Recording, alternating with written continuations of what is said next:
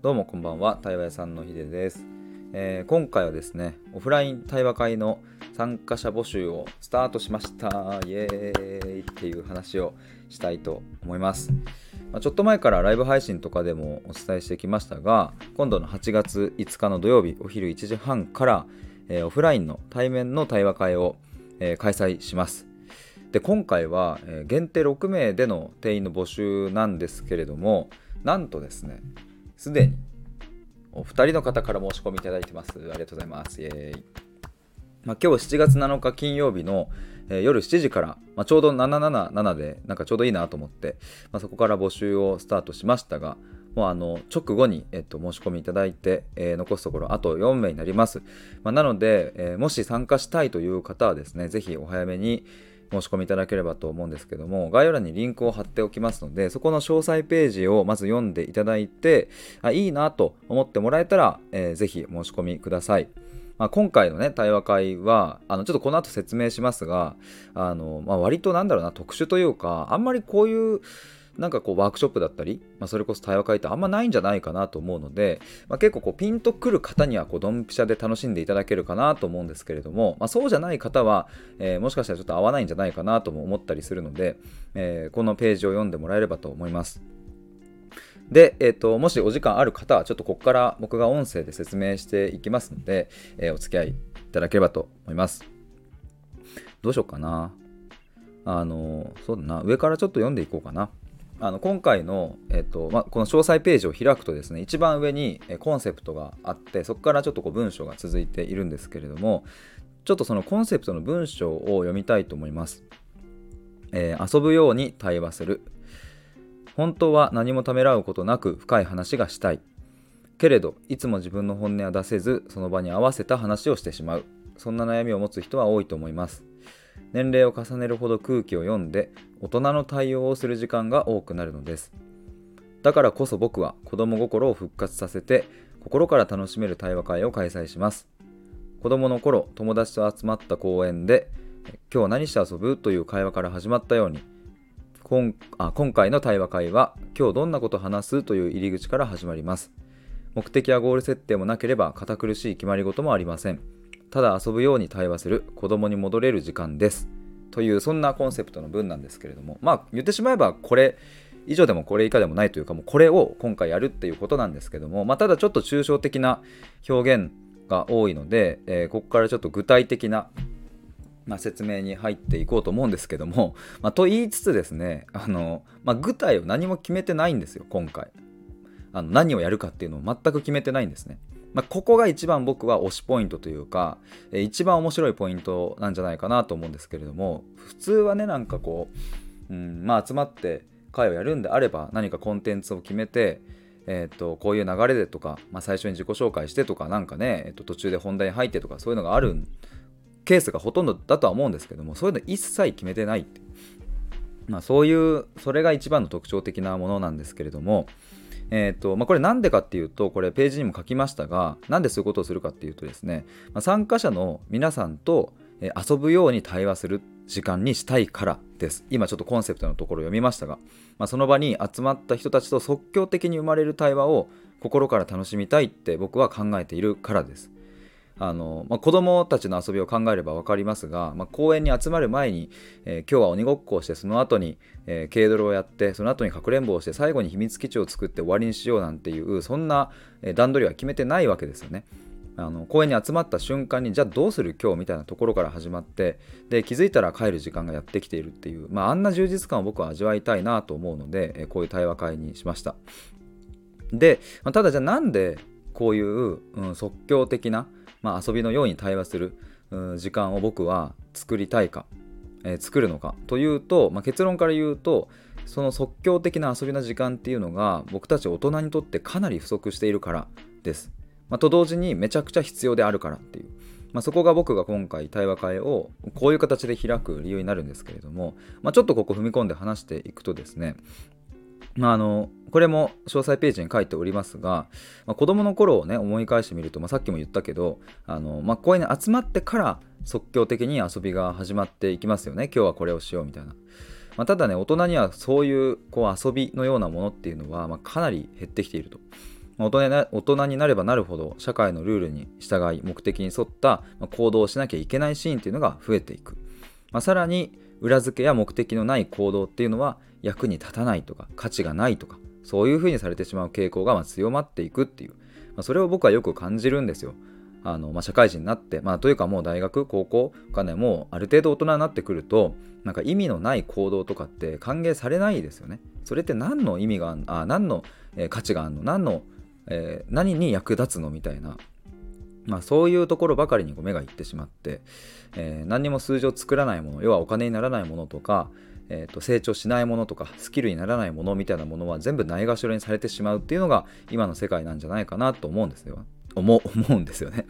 えっ、とちょっと今ねあの詳細ページをちょっと読みつつ自分の考えも話してるので若干なんかその 温度感がどこに定めていいか分かんなくなってるんですけどもでちょっとこの後も、えーと、記事に書きましたがただ僕たち人間が本当の意味で豊かさとか充実感を感じるっていうのはそういう目的とか合理性から一歩外に出たところだと僕は思うわけです。あ例えば小さな子供は砂場でお城を作ったり、えー、しますがそこには何の意図も打算もありません明日にはお城が壊れてしまうかもしれないなんていうことは子供は考えないわけですよね。ここに大切なことが詰まっていると僕は思うんです。あの多分大人的な思考であれば、えっ、ー、と明日に明日以降に壊れてしまうものを今日全力で作るってちょっとバカバカしいというか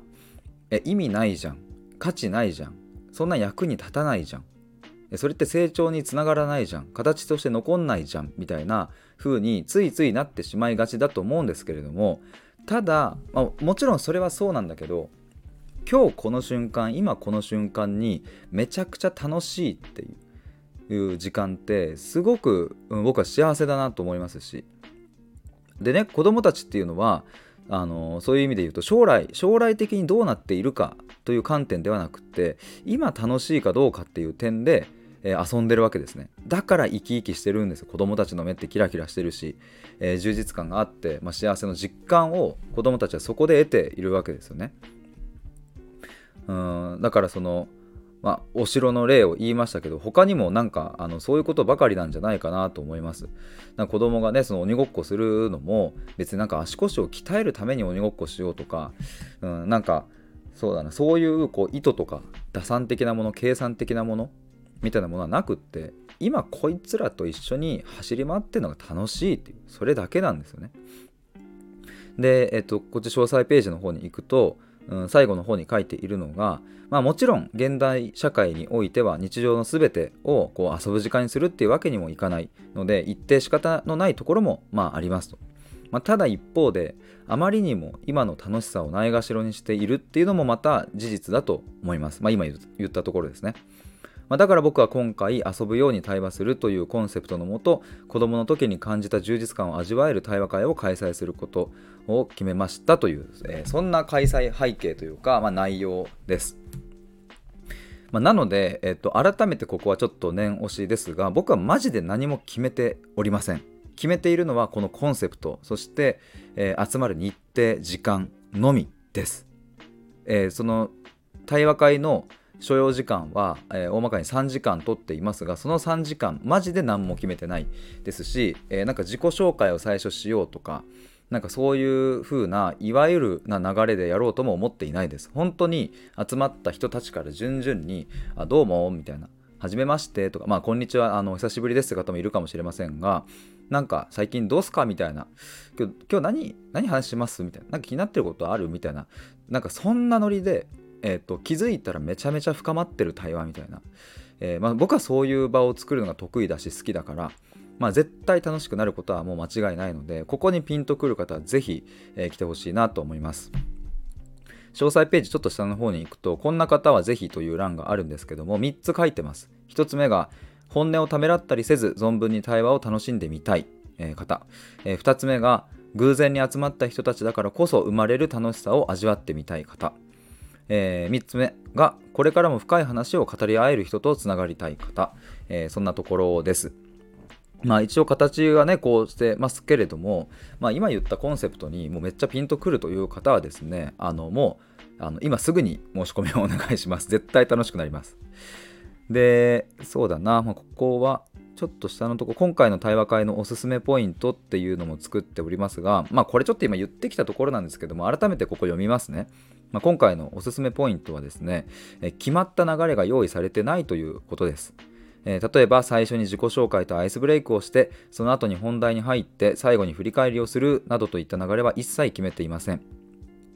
えー、上でも書きましたがまるで子供が公園に集合してから遊ぶことを決めるように集まった人と一緒にどんな対話会にするかを考えていくところに、えー、この対話会の最大の面白さを感じていただけると思いますとここがもう僕のめちゃめちゃ推したいポイントでございます。改めて詳細というか概要をお伝えすると8月5日土曜日の、お昼1時半から4時半までです。一応会場は5時までになるので、まあその辺は最後はちょっとこう、まあ30分ぐらいだったら、まあオーバーでき、オーバーっていうかね、あの、そう、それぐらい余裕は持てますが、まあその後は自由解散になります。えー、場所は中央線沿いの貸しスペースとしてるんですけれども、まあ、参加が確定した方、お支払いが終わった後に、えーと、住所をお伝えします。で、駅からめっちゃ近いので、あの、なんですかね、あの道に迷うような心配もありませんし、えーとすごくあのいい場所です。いい感じに落ち着いた綺麗な場所で、なんかね、居心地すごくいいんですよ。僕もあの何回か行ったことありますが、あのなので、なんかオンボロのなんかへんてこな部屋では全くありませんので、ご安心ください。えー、で、募集定員が限定6名ということですが、先ほど冒頭で言ったように、えーと、すでに2人申し込みいただいているので、えー、あと4人です。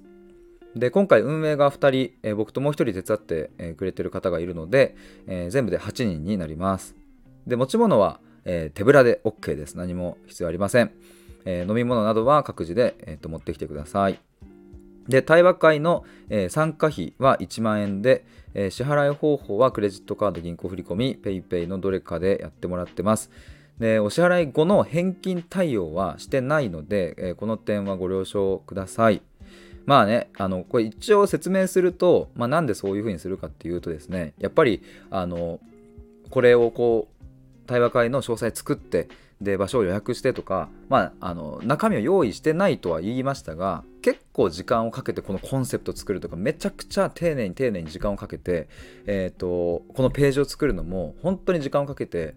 あの本気で僕作ってるんですよね。でまあ、例えばこれで、えーと、6名埋まった後にやっぱり行くのやめますみたいな形になるとですねあのじゃあそこから返金対応してもう一回じゃあ人を集めて、えーと、でお金をいただいてみたいなことってなかなか難しいし、まあ、なので今回は、えー、返金対応は行っていないというふうに、えー、しておりますその点はご了承いただけると助かりますえーと、で申し込み方法については申し込みフォームにまず入力してもらって、まあ、これは詳細ページに入ってるんですけども、まあ、その後に、えーとまあ、公式 LINE でやり取りしつつあのメールでもちょっと返信したり、えー、します、えー、そんなところでしょうか。あとは大丈夫かな。はい、ということで改めてですね、この遊ぶように対話するオフライン対話会を8月5日にやりますので、えー、ぜひお待ちしております。ということで今回は、えーと、いろいろもろもろ詳細について説明させていただきました。最後まで聞いてくださりありがとうございます。お会いできることを楽しみにしてます。以上です。バイバーイ。